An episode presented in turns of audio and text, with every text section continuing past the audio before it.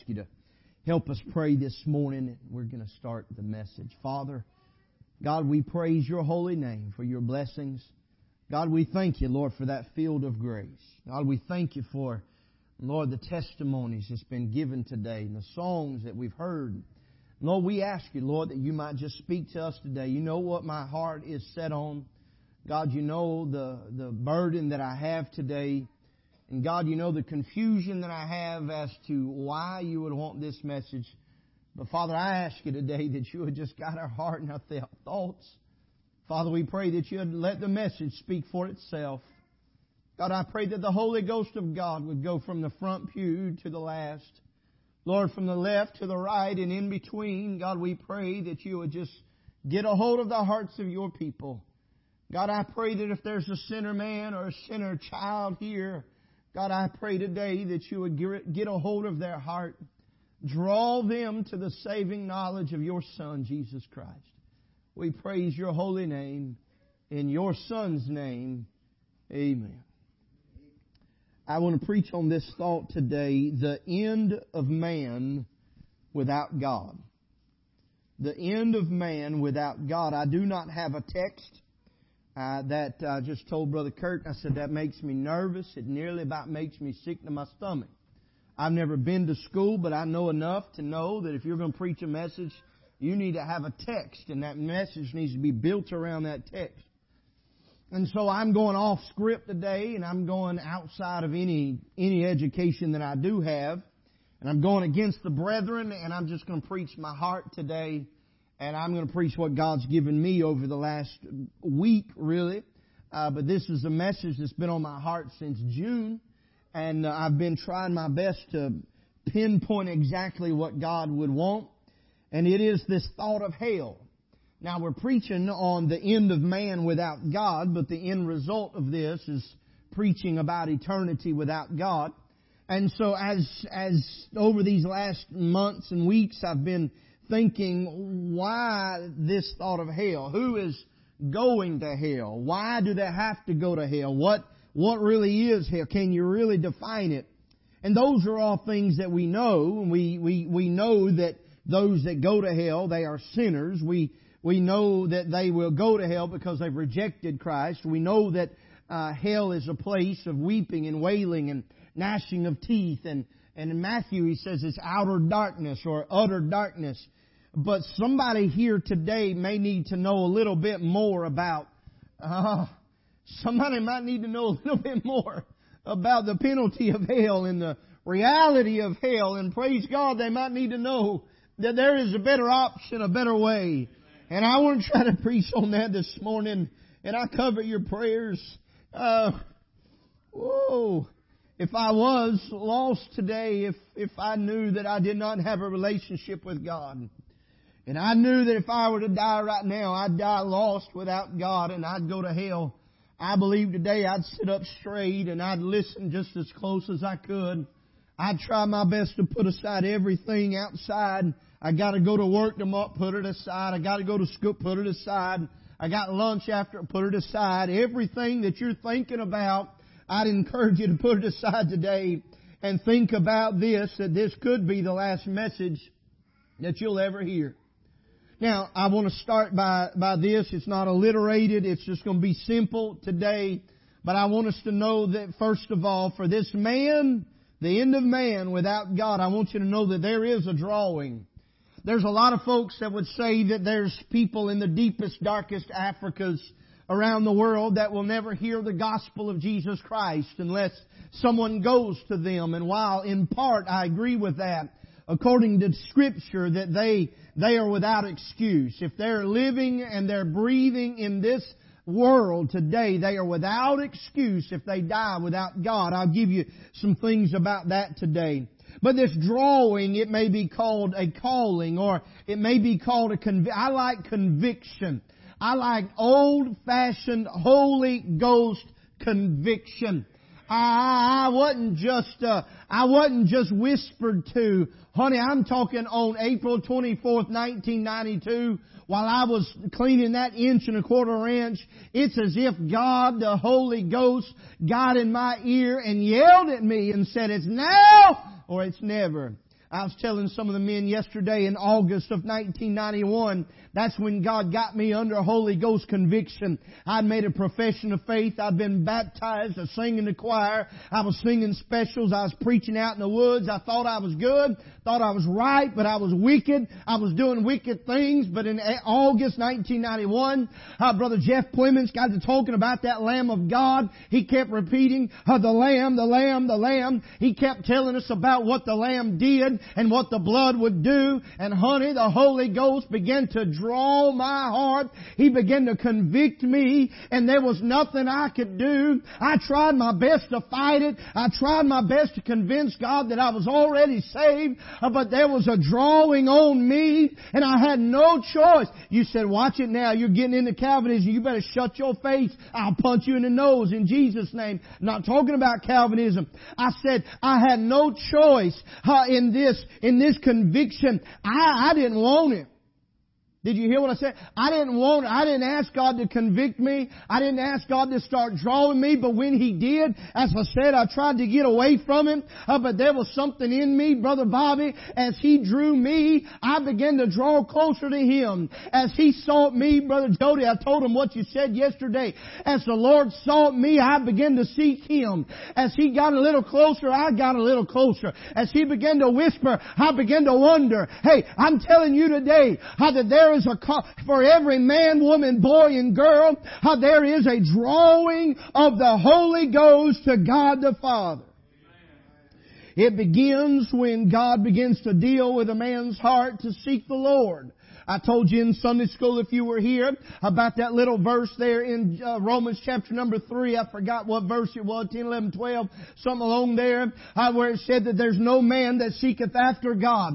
And I said that was a little confusion to me and Brother Jody cleared it up. And he said that by faith, God gives a man faith uh, to seek after God and all the while God is seeking after him. Hey, I'm telling you when God gets to that point and he sees you little boy or he sees you little girl. He sees you mom or dad, or man and woman and he sees that you're just about ready How to make a whole life change, a change for all eternity.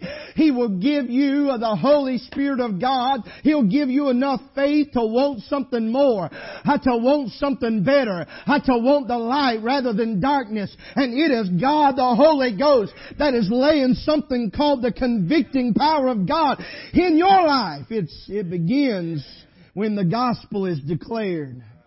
It begins when God reveals a better way. I normally try my best to put all of these in here so I can quickly uh, call these scriptures off, but we're going to take our time this morning and we're going to get into these scriptures. Now you keep your Bible open. I want to hear pages turning. Second Peter chapter number 3 verse number 9. Oh my God in heaven. It says the Lord is not slack concerning His promise. I might tell you I'm going to be there tomorrow at 11 o'clock and I might be there at 11.15. I might be there at 11.30 or maybe 2 o'clock. I, sometimes I get slack in my promises. Hey, but not one time has God ever been slack on any promise. I said not one time has He ever been late. Oh, Lazarus been dead. He's stinking in the grave. His sister and his brothers. I said, hey, or his sisters rather. I said, hey, go tell Jesus Lazarus is just sick. He's just sick. Go tell him. And Jesus tarried two more days in the place that he was. Uh, then after that, I took a two days journey.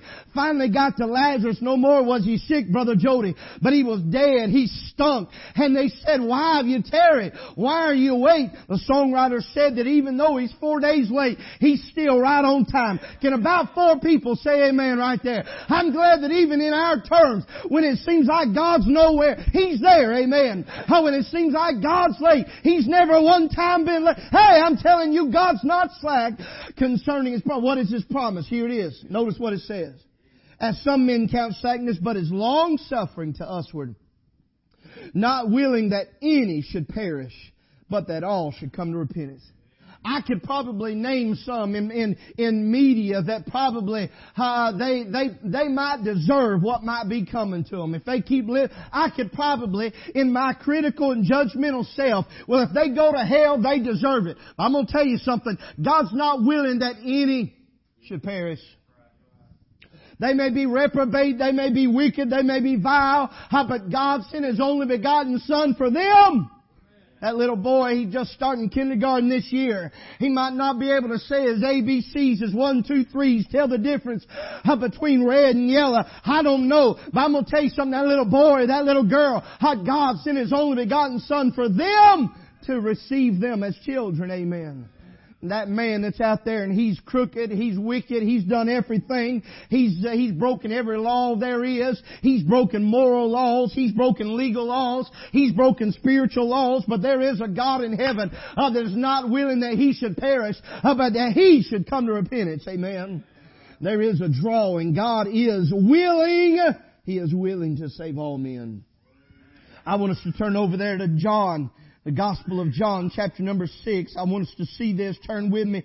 John chapter 6, verse number 44. It says, No man can come to me, Jesus said, except the Father which hath sent me draw him, and I will raise him up at the last day.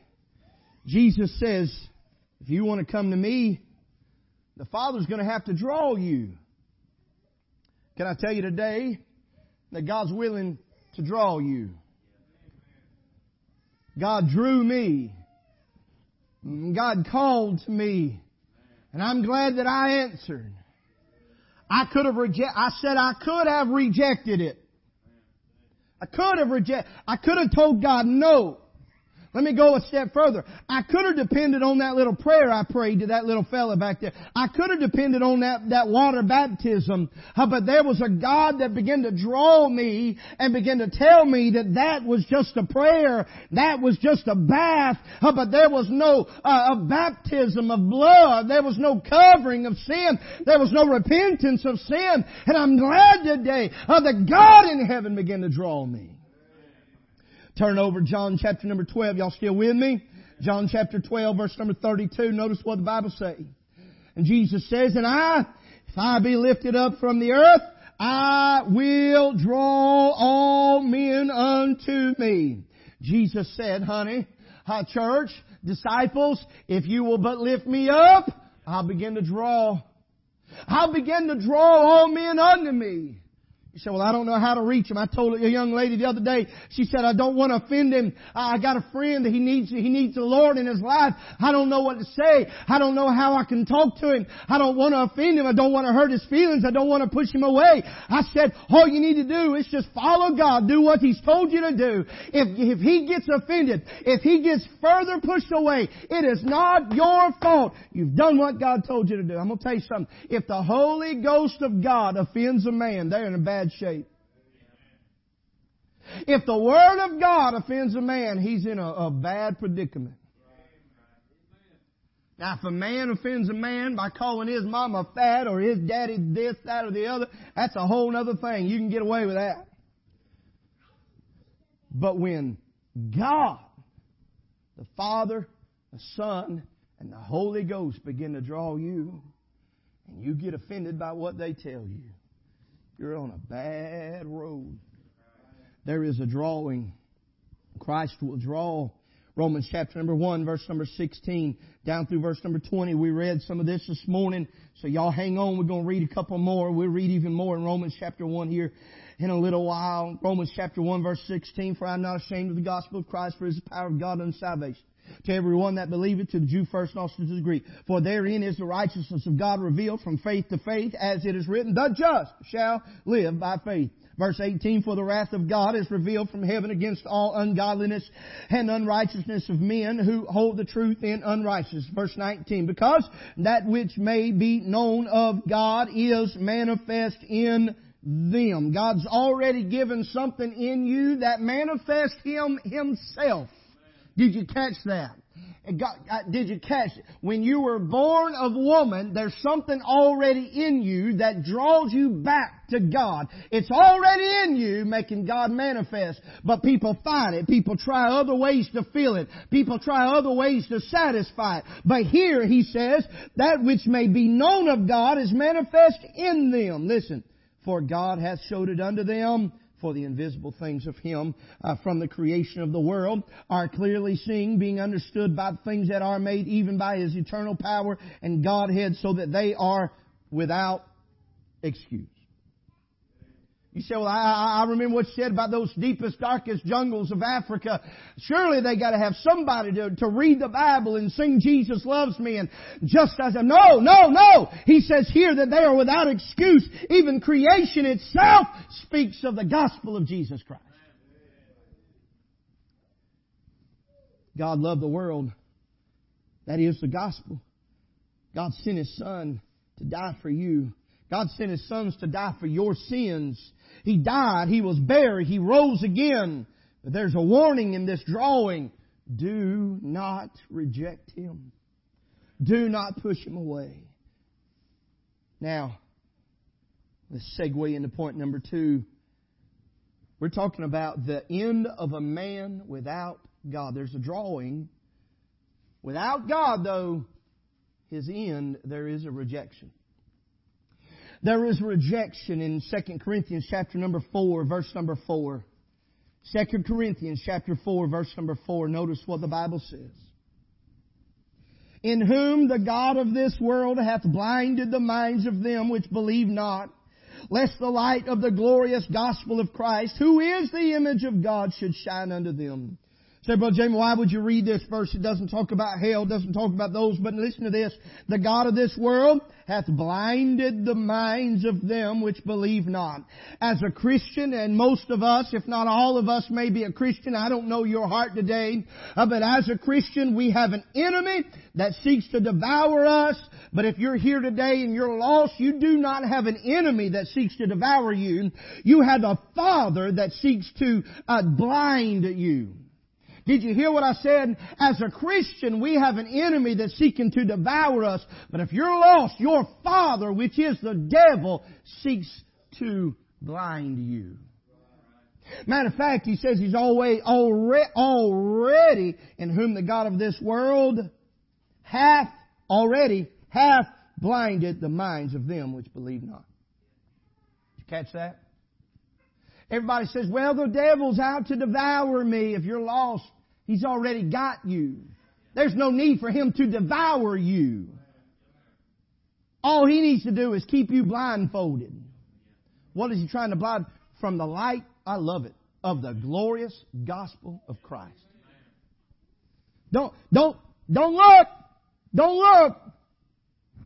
I was laying in bed the other morning, Friday morning, about got in the, there's a hair somewhere, got in the flesh, I'm going to get that hair. Got in the laying there, sleep, trying to sleep so peaceful. My wife got up. She went to, into the restroom and she turned the light. We got those LED lights that are about 12 million, 100,000 volts at watts, whatever they are. And that light pierced my eyes. I did this right here. And she said, Oh, sorry. She went in. She come out. She was, I think she was coming out when that happened. She got something. She went back in. She opened the door. Guess what happened? All over again. The devil, he doesn't want you to see that light. So he blinds you. Now, I'm sure, Kurt, right now, you can, you can look at that window. You can see the light coming around that window, kind of coming through. You can see the effect of light. Even if you close your eyes, you could still see a little bit of that light. You're, your the blood vessels in your eyes they they they create a red or an orange tint. You you see that. You ask somebody that's blind, look at that window, they're not going to see nothing. They won't see a thing. It's just dark. That's what the devil desires to have lost people. So if you're here today and you think and you and if you're here today and you think you're lost, you need to decide have you been blinded or can you see the light? Can you feel the Holy Ghost when He's moving? Is the Lord speaking to you? Does God give you peace? Does God, when, when you do wrong, does God convict you when you're wrong? Because if not, it could be that you've been blinded to the glorious, the light of the glorious gospel of Christ. Let's go on. There's a rejection Mark chapter number 3. We're hurrying. Mark chapter number 3, verse number 29.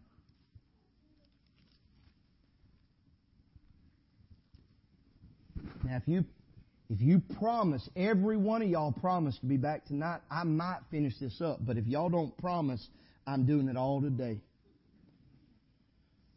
Mark chapter number 3, verse number 29. But he that shall blaspheme against the Holy Ghost hath never forgiveness, but is in danger of eternal damnation. Talking about the rejection. So here the scripture says that if one blasphemes against the Holy Ghost, I'm paraphrasing, he does not, he will not have, ever, never, ever have forgiveness. And is in danger of, what does he say? Eternal, help me, damnation. Blaspheming the Holy Ghost, I told, I've used the word rejection. Rejection of the Holy Ghost is denying the gospel. Is saying, I don't have time for you now, God. I might believe that you are. Well, the devils believe and tremble. So don't put too much stock in just believing. Alright? Y'all heard me? I told you a little while ago, I don't even know if I told you, I don't remember how, Judas, when he, when he, when he, when he betrayed the Lord, he repented. But I believe he went to hell. Because the Bible says that he repented of himself. It didn't say that he repented to Christ. So there's some folks that are saying, I'm sorry, I'm sorry, I'm sorry. And they're repenting, if you will, but they have no belief in God. There's some folks, Lord, I believe, I believe, I believe, but they will not let go of their sin. And so if you're one or the other, then guess what you're doing? You're blaspheming the Holy Ghost of God. I told you, April 24th, 1992, on the driver's side of my daddy's truck, I was cleaning an inch and a quarter inch. I'd been sitting there with tears in my eyes. I've been listening to the preacher preach all day long. Same message on repeat. Kept rewinding the tape. Kept playing it. Kept on going. Kept on going. God began to call me. He began to say, all right, it's time. You need to get saved. Don't worry about all that other stuff. Don't worry about you, what you've done. Don't worry about what you're doing. He said, I'll cover it. I'll, good God, I'll cover it. I'll forgive you. I'll wash it away. I'll make all things new. Don't worry about what you've done. Worry about what my son's done. Don't worry about what you can can do. Worry about what I can do. Don't worry about where you've been. Worry about where you're going. Hey, God began to deal with my heart on all, those things, Brother Bobby. I could have said no. But I, with my hand up, I, I told you just a little bit ago, I felt like God said it's now or it's never. Brother Deke, if I'd have rejected God right then, I don't know today if I'd be in hell, but my life would not be what it is today. I'm telling you, for a man without God, his end is going to have rejection. It starts, it starts with the drawing. God's going to draw him. God's going to draw every man. He's not willing that any should perish. He's going to call to everyone. But everyone has an opportunity to accept or reject the Lord Jesus Christ. I'm not going to read it. I, am going to hurry through Romans chapter number one. You go through there, verse number 18. It gives you, uh, um, it gives you uh, how that creation uh, testifies of God. It begins to proclaim the gospel of God. It begins to talk about how that men uh, love the creature more than the Creator. They worship the creature more than the Creator. They change the image of God into images of this world. And at the end of that chapter, in the beginning of chapter number two, it says that you are without excuse. And I want you to know today, if you're here and you've never accepted Christ, you today, my friend, are without excuse. You cannot blame ignorance of God's law. You cannot blame stupidity. You cannot blame uh, the fact that you didn't know any better. You cannot blame this church. You cannot blame me. If you die right now without God and by rejecting Him, you will spend eternity in everlasting torment. And today you are without excuse. Second Peter again chapter number 2, 2 Peter chapter number 2, verse number 9 and 10. I want us to look quickly over here. I feel like I need to finish this message, so I need you to help me. Second Peter chapter number 2. verse number 9, verse number 10, said, The Lord knoweth how to deliver the godly out of temptations. But he also, and to reserve the unjust unto the day of judgment to be punished. But listen to this, there's a but in verse number 10. But chiefly, but ex, uh, uh, um, uh, uh, um, especially them that walk after the flesh in the lust of uncleanness and despise government. Presumptuous are they, self-willed. They are not afraid to speak evil of dignities. Even this evil, speaking evil of dignities, ideally that is men, that is the principalities of this world. Uh, but it can even be talking about the majesty of God. And they are evil, e- they are speaking evil against God Himself. You think I was I was watching something the other day, and I tell you one snuck up on me. Everything was just fine and dandy, not using any language, and all of a sudden somebody used the Lord's name in vain, and I tell you, it ran from the top of my head to the bottom of my toes. It made me so mad I couldn't hardly see straight. People do not care. It used to be when it was just men, and even those men, they were of the vilest type. Uh, they were always around men. They were just burly men. They were the only ones that talked that way. Uh, but then it began to be a custom uh, uh, in, in men just of, of any era, any statute. And now here's women and even children using God's name in vain. I'm telling you, when you get to that point, when you can freely use God's name in vain, you're on shaky ground. Somebody help me. But he said, he uses this word chiefly. He said, them that walk around in the flesh after the, or in the flesh in the lust of uncleanness. God can deliver. But according to verse number 9, He can also reserve judgment. Yeah. I, I for one, I want to be delivered. Look at it. The Lord knoweth how to deliver the godly out of temptation. I want God to handle me. I want God to take me out in the right direction. I do not want to be reserved to the day of judgment. Thankfully, I will not be. I've already made my preparations. Amen. I've made, as scripture, I've, I've made my peace call and election sure. The old timers used to say it like that. They kind of rearranged some of those letters, those words. I made my peace call and election sure. I know without a shadow of a doubt I'm ready on my way to heaven. Listen, there's a rejection. There's some, maybe somebody today, that you're, you're right on the precipice of rejection. Right now, at Lighthouse Baptist Church, on August the 7th, little before 12, you're receiving your last gospel message and you're just about to reject God. I want you to know what your end is going to be. There's rejection. Number three, then comes death. We know James chapter number 4 verse number 14. It says, Whereas you know not what shall be on the morrow, for what is your life? It is even a vapor that appeareth for a little time and then vanisheth away. We know, we know that we don't know what's going to be on tomorrow. We have no idea what tomorrow holds. We might make our plans. We've got to do this. We've got to do this. My wife and I, we're supposed to be going out of town tomorrow, but we don't know. I'm not being funny when I say this, but I might wake up dead tomorrow and plans are changed. I might be in the hospital tonight. I might have to make a trip in another direction.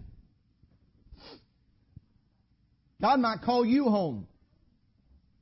You might get in your vehicle and everything's fine, it's passed every safety check, but all of a sudden a wheel might fall off of that thing going 70 miles an hour and you had no idea it was about to happen. You end up wrapped around a pine tree, dead, lost, going to a devil's hell without God. Then comes death.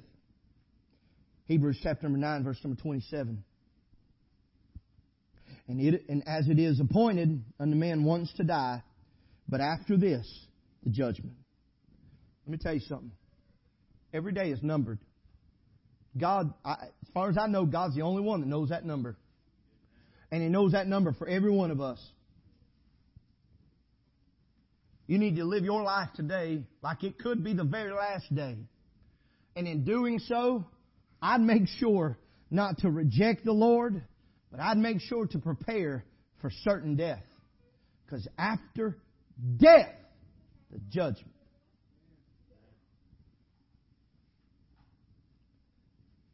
I've been saying this for years. People say, how you doing? I don't say it often because it just sounds, sounds like I'm being weird, which I know I am. How you doing? Well, I'm living and dying a little bit each day. I'm living, I'm breathing, I'm walking around, I'm enjoying life, God's been good. But every breath is one less breath I have. Every step is one less take I'll ever take. One, one less step I'll ever take. Every time my heart beats, it's one less than I had a little while ago. We're living and we're dying. Every day. But I want you to know your heart will stop one of these days.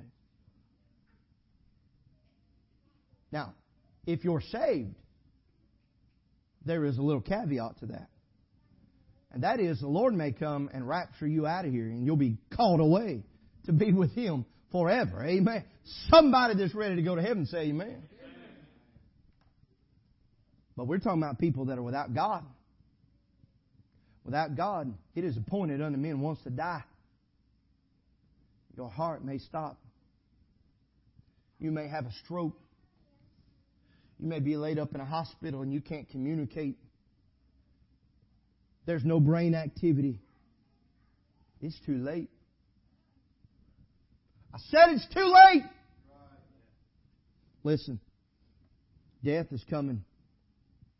I mentioned this earlier, kind of in the introduction, but I'll say it again. This may be the last church you will ever sit in, but it could be the last time you see a face that you've seen this morning. Death is coming. Number four, the end of a man without God. That man is cast into hell. The first mention of hell, I'm not even going to read it. First mention of hell is over in Numbers chapter number 16. It's not, it's not written as hell. Eh, eh, hell is not in the text, it's the word pit. Some of you may remember that, especially if you've been reading your Bible this year. Hopefully you have. But there was a man by the name of Korah, and he was the son of Levi, and he was of that, that Levite group, and he had position in church, and they were supposed to be taking care of this, that, and the other. But he noticed Moses, and he noticed that every time God wanted to talk to the people, he talked through Moses, and he got upset about it. And he, he went to Moses, he went to Aaron, and, and he said, listen, I think you've exalted yourself uh, above everybody else. Maybe we need to knock you down a little bit. Well, Moses immediately fell on his face toward God, but he told uh, Korah, he said, all right, Korah, he said, you go get you some of that incense and you put it in a censer and you go before God and I'll do the same thing. And whoever's left standing, that is the God's anointed. It wasn't but just a little bit and that all happened. And the Bible said that the earth uh, began to quake and shake and opened up. And the Bible says that Korah was swallowed up and all that appertained unto Korah. Every person, every animal, every possession that was Korah's went straight to hell. You said, are you saying if we go up against you, the man of God, that we'll go to hell? I'd like to say it. Better be careful talking about the men of God. I'd like to say it, but I'm not going to step on, on I'm not going to fight that war right now, Brother Bobby. But I will say this. Korah, in standing against God's man, Moses, he stood in the face of God. And because he stood in the face of God and doubted God's plan for Moses and doubted God's will for the people of Israel, God took him and he put him in a place called the pit which is hell.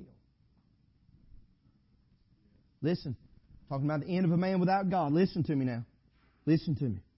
That was the first mention. He denied God's will. Now, Matthew, I'm trying to stay in the New Testament because that is the, that is the age in which we live today. In Matthew chapter number 25. Now, this entire um, uh, discourse, if you will, this is the Sermon on the Mount. I guess you might say the Olivet Discourse. And I believe that many of these passages are prophetical. They are uh, of days to come. But in Matthew chapter number 25, verse number 41, uh, Jesus is speaking and he says that, uh, then he shall say unto those on the left hand, depart from me, ye cursed, into everlasting fire. And he says, prepared for the devil and his angels. Now I'd love to be able to deal with the first part of that, but I have to today tell you that hell is prepared. It is a prepared place, but it says it's for the devil and his angels. It's not even for men. God did not design hell to hold men. He created hell for that wicked devil that thought that he could be like God and all of the angels that fell with him as their eternal place. But men sinned in the garden and then began to reject Him. And in that rejection of God, they had to be damned to a place called hell. Luke chapter number 16. Again, I'm not going to, I'm not going to try to read all of these. I'd love to. Luke 16 verse number 19. There was a certain rich man. He was clothed in purple and fine linen, fared sumptuously every day. There was a certain beggar named Lazarus who was laid at his gate full of sores, desiring to be fed. You know all that. It came to pass, the beggar died and was carried by, verse 22, carried by the angels into Abraham's bosom, and the rich man also died and was buried, and in hell he lifted up his eyes, being in torment, seeing Abraham afar off and Lazarus in his bosom. He cried, verse 24, and said unto Abraham, Have mercy on me, and send Lazarus that he may dip the tip of his finger in water and cool my tongue, for I am tormented in this flame. Uh, uh, uh, Abraham said, Son, remember thou that thou in thy lifetime receivest thy good things, likewise Lazarus evil things. He said, He's comforted and thou art tormented. Verse 26, and beside all this, between here and there, there's a great gulf fixed. That which would pass from hence to you cannot, neither can they pass to us that would come from this. He said, well, I pray thee, Father, that thou wouldst send him to my father's house. And I have five brethren that he may testify to them lest they come to this place of torment. Abraham said, they have Moses and the prophets. Let them hear them.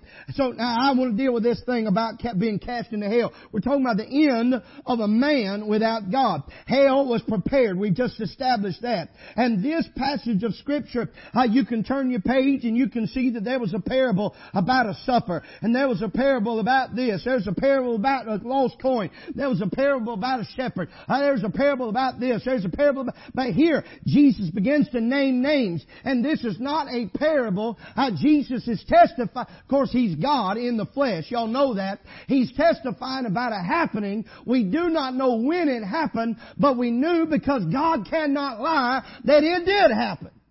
And he's saying this is what happened. He died. He was buried. And in hell, he lifted up his eyes. So I want you to know today that hell is a real place. Y'all write this down. I'm, I'm ready to go. Hell is a real place. It's a place of consciousness. You're being conscious of punishment conscience of fire, conscious rather of thirst, conscious of pain, conscious of separation. You can find all of this in, in Luke chapter number 16 right here. He said there's punishment, there was torment, there was fire, there were flames, he was thirsty, there was pain, there was separation. His brothers I could not go to him. He could not go to them. He had a desire to give the gospel to them now. So we see that it was a place of consciousness. It was a place of concern. He wanted mercy. He said, give me something to drink. He wanted relief. He was thirsty. He tried to repent. He was, con- he had concern for others. Again, send somebody that they can go and tell my brothers. Uh, but I'll notice what it says. Abraham said they have Moses and the prophets. Let them hear them. There's a lot of folks trying, I, I get sick and tired of a lot of folks trying to blame everybody else about their problems. How about just own, how about just own it? Quit trying to blame everybody else. Well, I'm this way because my mama. I'm this way because my daddy. I, no, no. Those were your choices. I'm not fully convinced about this generational curse But if there is one, you can break it. My daddy was a drunk, so I'm going to be a drunk. Hogwash! Put the bottle down. My daddy was a doper, so I'm going to be a doper. Negative. Put the needle down. Put the cigarette down. Put the joint down. Put all the other stuff down. Stop it! I'm gonna, I'm gonna help y'all right here, and y'all gonna have to pay attention to me. Jody, stand up. You, you were, you, you drank alcohol, right? You did drugs, right? Jody, stand up. Little Jody, whatever your name is, stand up. Kurt, I don't know about alcohol, but I know you did did some drugs. I know you're into some things. You sold some, right? All right.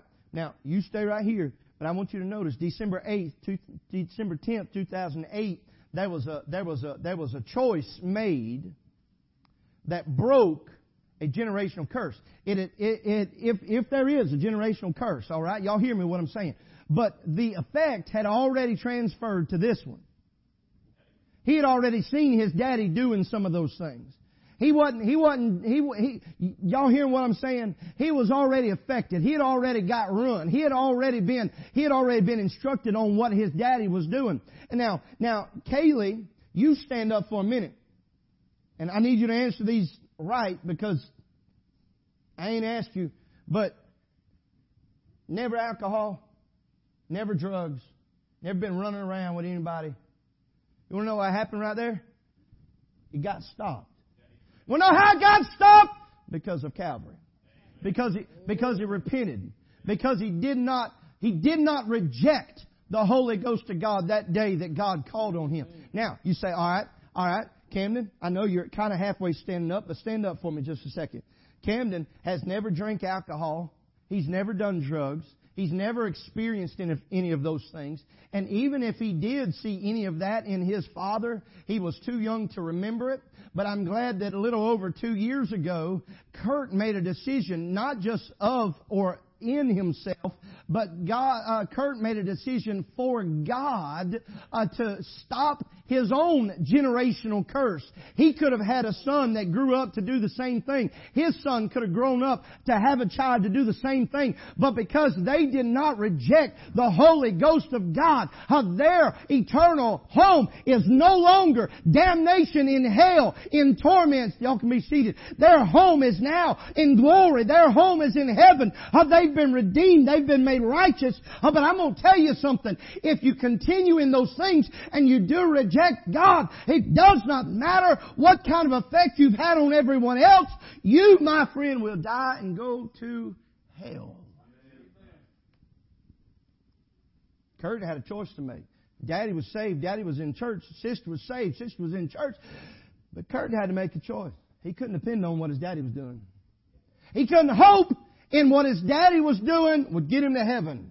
But instead, on that day in the graveyard, God, God comes seeking him.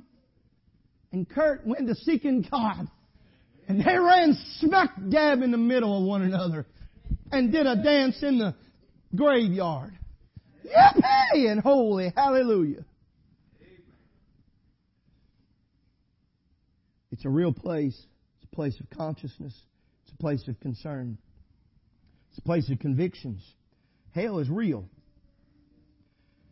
This rich man figured out hell was real. Hell is not just the grave.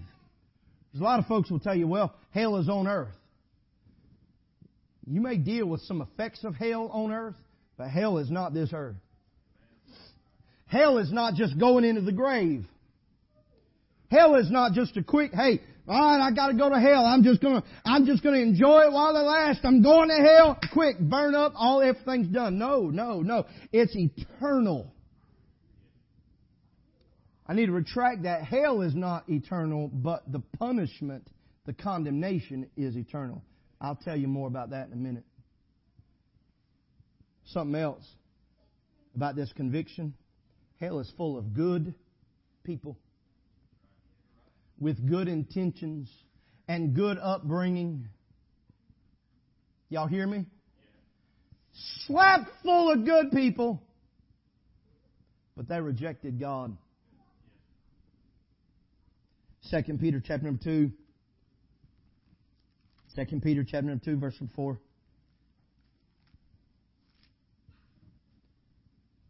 For if God spared not the angels that sinned, but cast them down to hell and deliver them into chains of darkness to be reserved unto judgment. Spare not that, uh, spare not the old world, but save Noah, the eighth person, a preacher of righteousness, bringing in the flood upon the world uh, of the ungodly and turning the cities of Sodom and Gomorrah into ashes, condemning or condemned them with an overthrow, making them an example unto those that after should live ungodly. I, I, I know people don't like to admit it, but even Sodom and Gomorrah are good examples of wrong living and God's judgment, but people are blinded to the fact. Listen to this. Verse number four really is where I want to be right here. God spared not the angels of sin, but cast them down to hell and delivered them into chains of darkness to be reserved unto judgment. So you need to know today, hell, hell is a real place. And God will turn the ungodly, he says there in verse number six, into hell, just as he cast the devil, the angels into hell. Revelation chapter number 20. Revelation chapter number 20, verse number 2. Verse number 1 said there was an angel. Verse number 2, he said that angel laid hold on the dragon, that old serpent, which is the devil. Somebody go ahead and say amen and, and he is the devil and Satan, and bound him a thousand years. What did he do? He, he, he threw him, he says in verse number three, cast him to the bottomless pit, shut him up, set a seal upon it, that he, he should not deceive the, the nation no more till the thousand years should be fulfilled, and after that he must be loosed a little season. I want you to know it says that he put him in the bottomless pit. He put him in, here we find this hell. He put him in hell. Did you hear me? He put the devil in hell. Not yet. Not yet. But one day, let me, let me put this in perspective. This is going to happen seven years after the rapture. Even so, come Lord Jesus. I can't wait for God to come back. I'm excited for the Lord to come. So let's just say He comes today. In seven years, the devil's going to be bound for a thousand years. Did you catch that? It could be as quick as seven years, Brother Bobby, that the devil is bound for a thousand years. But know this. Everybody that goes to hell between now and then, they're going to be in hell with the devil for at least a thousand years. But it says that he's reserved until the day of judgment. So here we go. The end, this is the end of a man without God, right here, is the lake of fire. you will have but just, I believe, just a, a split moment of time of relief from hell. And that is found in Revelation chapter number, we'll be in chapter number 20. I need to read something in chapter number 19. But it says in verse number um, 12, let's, let's, let's look at verse number 12 of chapter 20.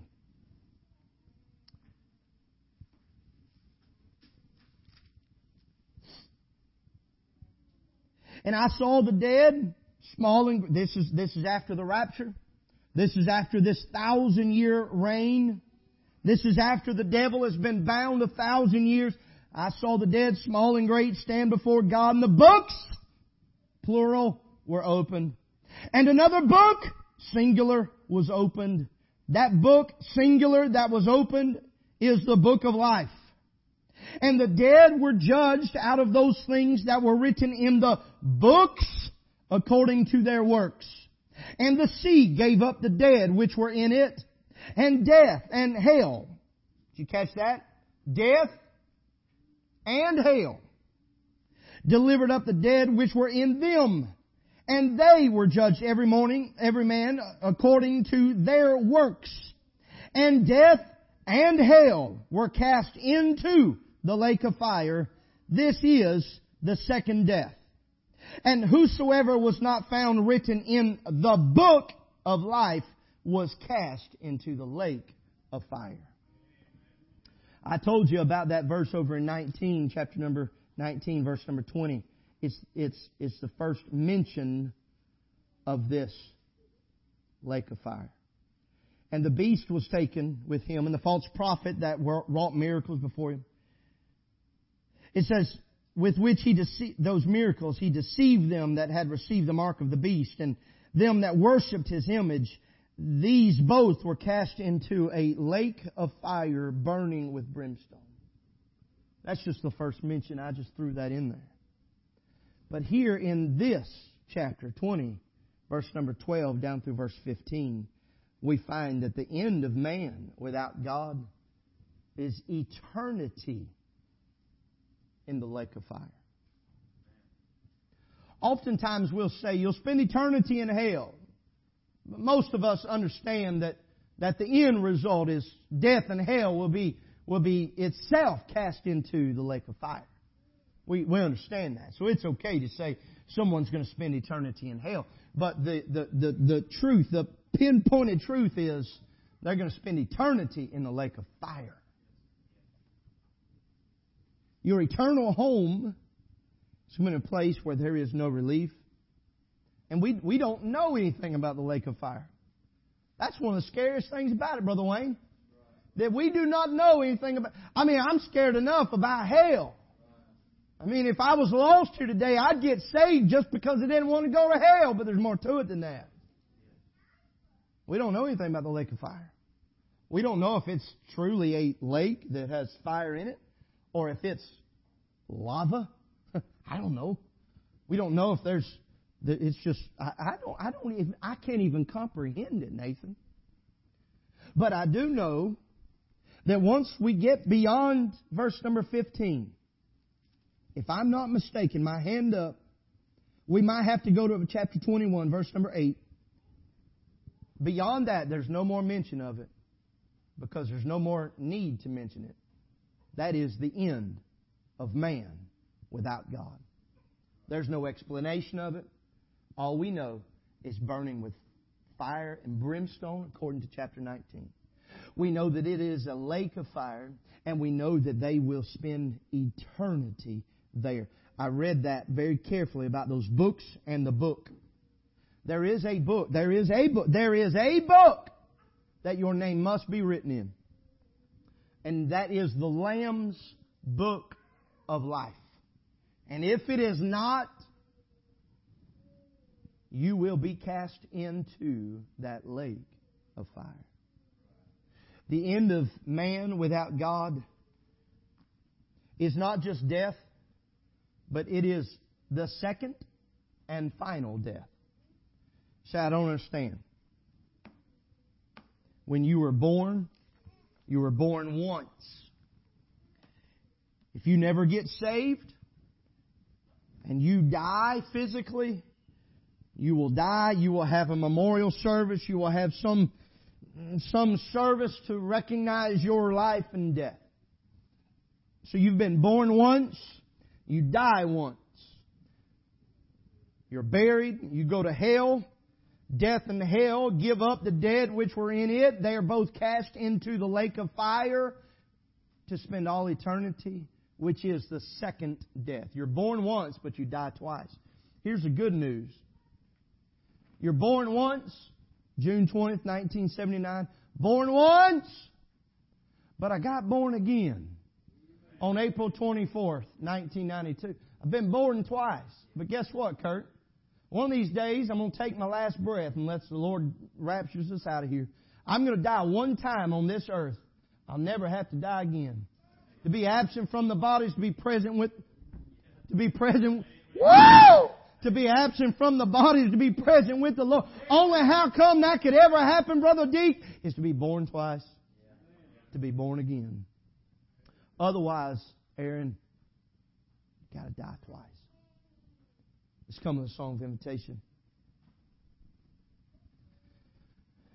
This morning, my heart truly is for you. You say, who's you? I have no, to this moment, I have no idea who this message was for. I've looked around. I've tried to. I've tried. I tried to see if anybody's lost. But guess what? I can't tell the intents of the heart. You might be here and you might have made a profession, but you know that you're lost. You need to get saved today. And God's God's knocking. He's drawing. He's calling. Don't turn him away. This might be the last time he'll do that. Maybe this is the first time you've truly heard about hell. You've never made a profession, or maybe you're, maybe you're, maybe, I don't know, maybe you're religious. You don't have any bad things in your life. You don't have, like we had, had Jody and his family stand up, you don't have all of that in your background, but you have religion in your background. Can I tell you something? Religion will send you to hell just as quick as this outright sin that we have all over the place. In a minute. Because all religion is, is you trying to feel good about yourself. Maybe your background is religion and you do feel good about yourself, but there's something in your heart today. Man, woman, boy, or girl, there's something in your heart today that's saying something's not right. There's something missing in your life. I want you to know today that is probably, most likely, sure enough, I'll go ahead and say it, that is God drawing you to salvation. Not, not a new religion. I'm, I'm Baptist. All the way down, I'm Baptist. Being Baptist does not save me. Being a member of Lighthouse Baptist Church does not save me. Being born into the family of God, being redeemed out of sin and out of shame having the blood of Jesus Christ that came and died for man, woman, boy, and girl, regardless of what they have or have not done. It is because of that blood that's been applied to my life and washed away all of my sin. It is because of that that I can stand up here and say, I know without a shadow of a doubt that I'm saved and I'm going to heaven. Heard a man saves, kind of jokingly said it. He said, I'm so saved, I can swing out over hell on a rotten corn stalk with a water gun full of gasoline. That's pretty saved right there. If you're not that sure, there's a place down here for you to come figure it out. Maybe just to come and say, God, thank you that I'm not going to that place.